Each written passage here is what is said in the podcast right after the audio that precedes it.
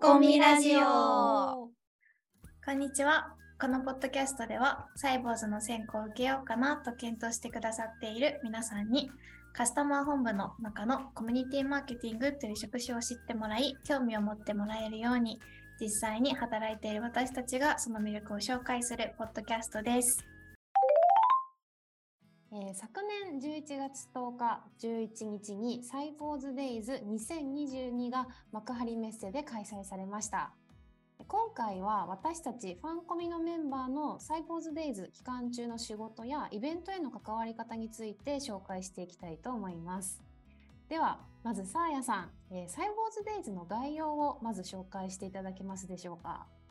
はい。サイボーズデイズとは、サイボーズが開催する年に一度のお祭りイベントです。サイボーズのすべてが結集した総合イベントとなっており、会場では様々なセッションや展示ブースを楽しんでいただくことができます。ファンコミメンバーもセッションの登壇、ブースの出展、イベント企画など様々な形でイベントに関わりました。では、まずユッキー。去年がサイボーズデイズ初参加だったと思います。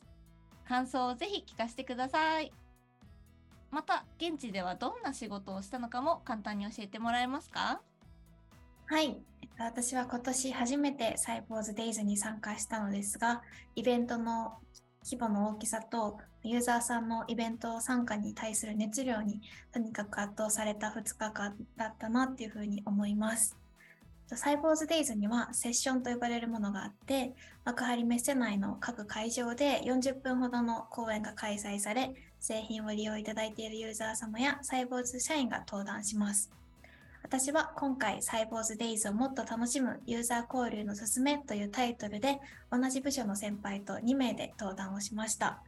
1年前はまだ自分は学生だったので、いつかサイボーズデイズにリアル参加してみたいなと思っていたんですけれども、まさか自分がこう自分が登壇することになるとは想像もしていなかったです。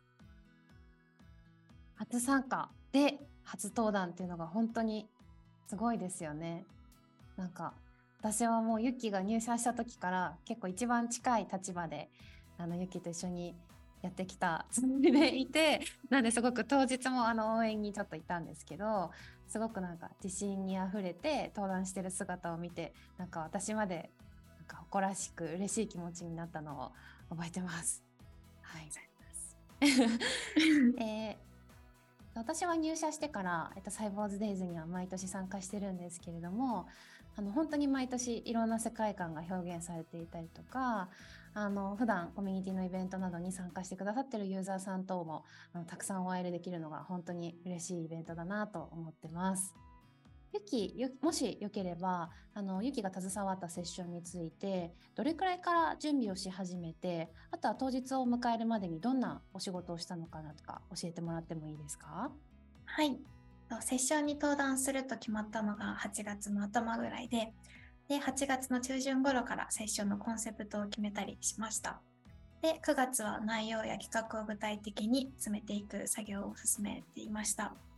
で、セッション登壇の際に使用するスライドを作成したりですとか、利用するツールなどを決めたのが10月の頭くらいです。そこから本番までは台本やセッションで使用する資料や動画を整える作業を中心に進めておりました。さあやさんの当日の動きなども教えていただいてもいいですか？はい。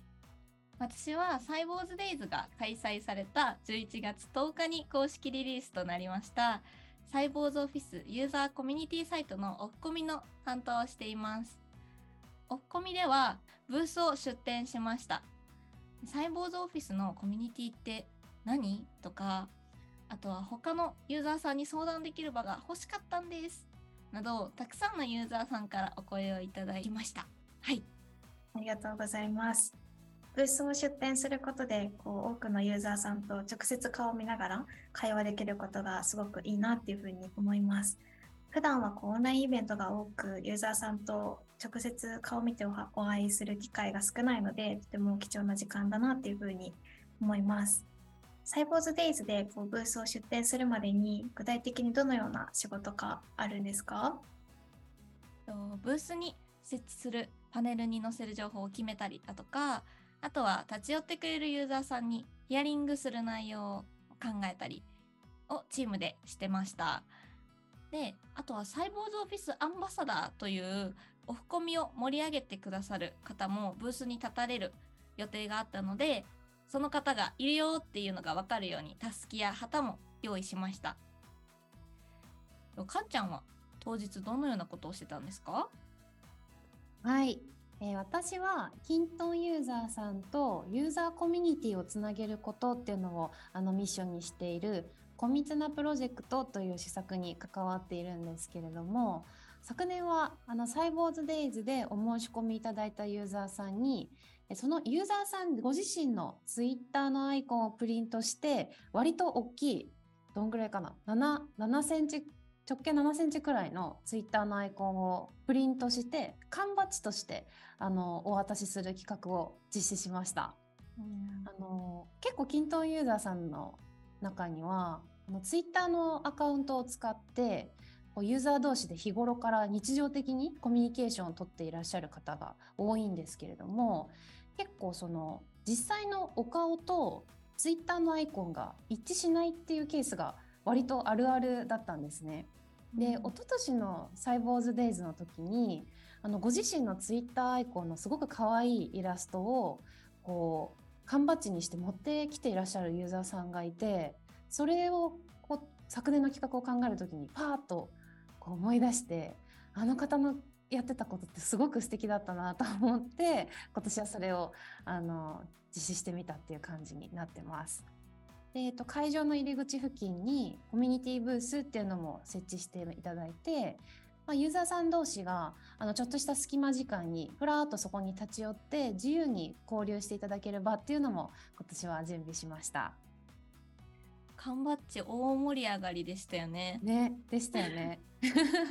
会場内でバッジつけてる人めっちゃ見かけました。めっちゃ嬉しい。ね、私もこう何度かコミュニティブースに立ち寄ったんですけど、多くのユーザーさんが集まって交流してる姿を見て、とっても嬉しい気持ちになりました。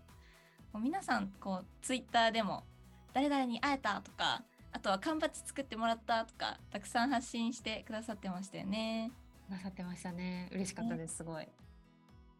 交流スペースの用意とか缶バッジの制作ってなるとセッションやブースの企画とはまた違った作業が必要になりそうだなと思ったんやけど当日まではどのようなことをしてたの？はいえっと、交流スペースの用意の部分に関しては、えっと、サイボーズデイズを大きく取りまとめているチームの皆さんがあのすごく相談に乗ってくださって、えっと、そっちのチームの皆さんが割と主導であの場所を用意してくださいました。なのであのこっちとしてはやりたいことのイメージとか何人くらいが集える場になれたら嬉しいですとかそういう要望を伝えて場所を用意してくださったっていう感じになってます。缶バッジの制作が気になると思うんですけど実はあの今回あのバッジをですねセルフで作れる缶バッジメーカーをもう購入してですねもう一人一人のバッジをオーダーメイドのような感じで作りました。はい、というのもあのやっぱりお一人一人缶バッジのあ缶バッジじゃないなツイッターのアイコンがあの違うのでやっぱりお外にこう発注して作ってもらうよりももう自分で作った方があの、まあ、時間的にもコスト的にも、まあ、理想的な形だなっていうふうに感じて、えー、この選択をしました。で当日の申し込みも実は可能にしていてあの例えば当日アイコンを見て「それ何?」って気づいた方にも是非お申し込みをしてほしいなと感じていたので、はい、当日の申し込みも可能にしたので当日はあのモバイルプリンターと缶バッジのアイコンを印刷するための モバイルプリンターとこう丸くそれをカットする道具とか、えっと、いろいろあと缶バッジをこう作るメーカーも全部会場に持ち込んでその場でこう缶バッジができるっていう体験もあのしていただけたユーザーさんもいるっていう感じになりました。結構この缶バッジ作るのが割とコツがいる作業で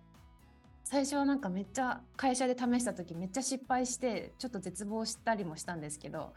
ある瞬間からもう成功率が99%ぐらいになってその瞬間の気持ちよさがなんか忘れられないです。コツ なんかあんの？そうなんですなんか結構細かい調整が必要でなんかこう部品を3枚入れるか2枚入れるか1枚入れるかみたいなのを自分で調整するんですよ。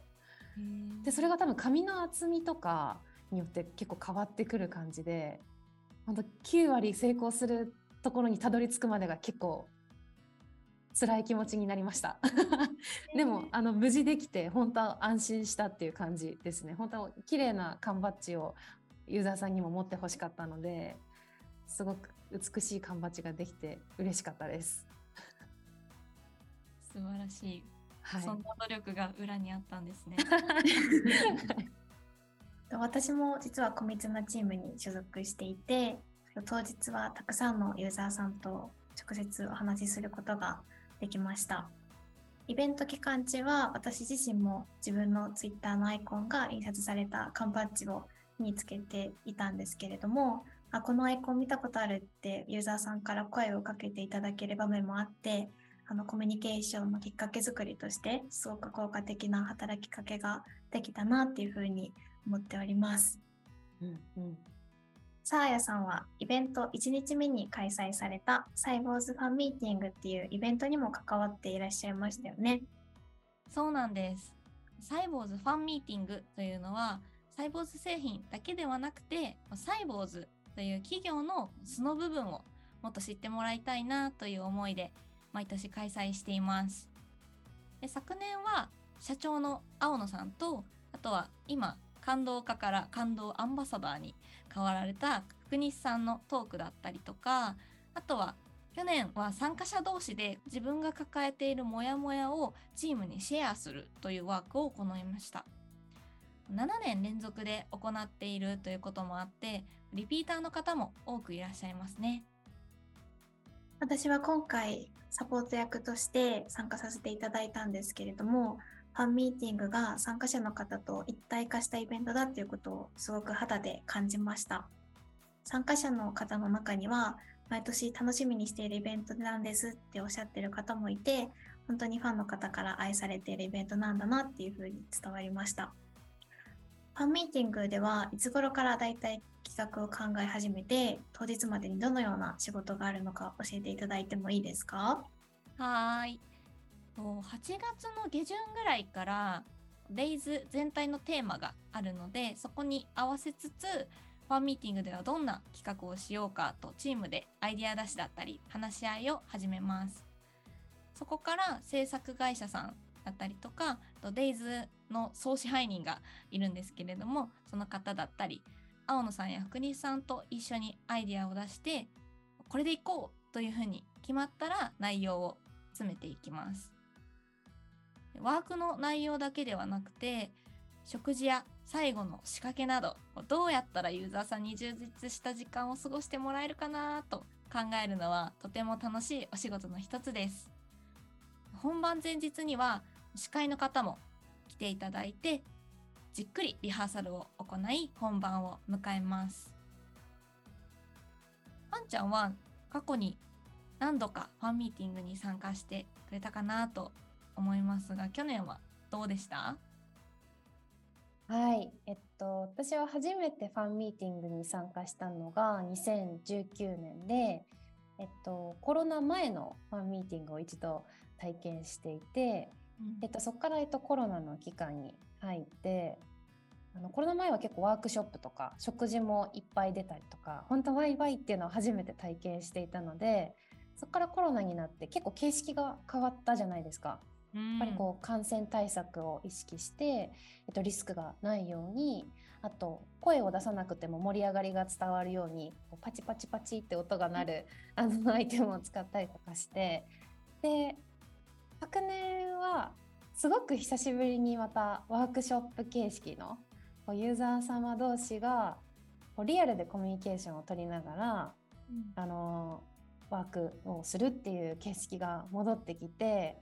私はファンミーティングチームコアメンバーではないんですけれどもなんかすごくそれがなんか嬉しくってなんかこうやっぱりリアルでコミュニケーションをユーザー様同士が取るからこそのなんかあの空気感があるなってとっても感じて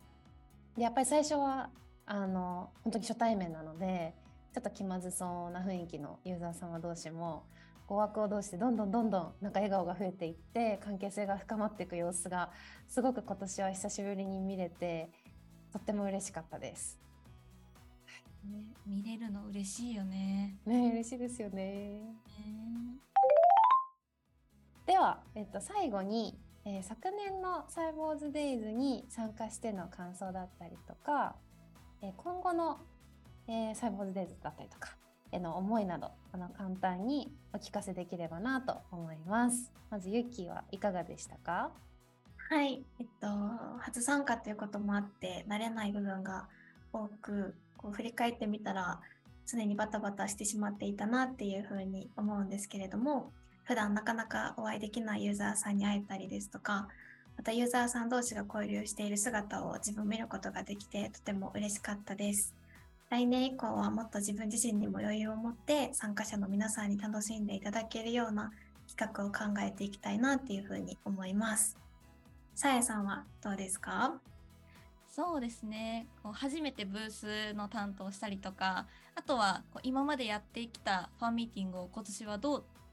より良くしていくかとかこう新しいと改善みたいなのを両方できた年だなと思うので、すごく刺激があったなと思います。で今年はまたどうなるかわかんないですけどまたユーザーさんがこう楽しんでもらえたりとか学びになるそんな時間をこう作れるようなことをやっていきたいなって思います。はい。では最後にかんちゃんお願いします。はい、えーそうですね今年は、えー缶バッジっていう、えー物理のアイテムを通してユーザー様同士のつながりをこうより生むことができたかなと思っていてすごくなんか新しい試みができたなと思ってます。でそうですね今年もあのさやさんと同じくまだちょっとどうなるか全然わからない中なんですけれどもまたこういうユーザーコミュニティの皆さんがつながれる場だったりとかあの私自身もあの普段すごくあの関わりの深いユーザー様とリアルで会うことができるすごく嬉しい貴重な機会で毎年サイボーズデイズをすごく楽しみにしているので今年も楽しみながら何かこうファンコミ部としても貢献していけるような機会にしていけたらいいなと思います。さて、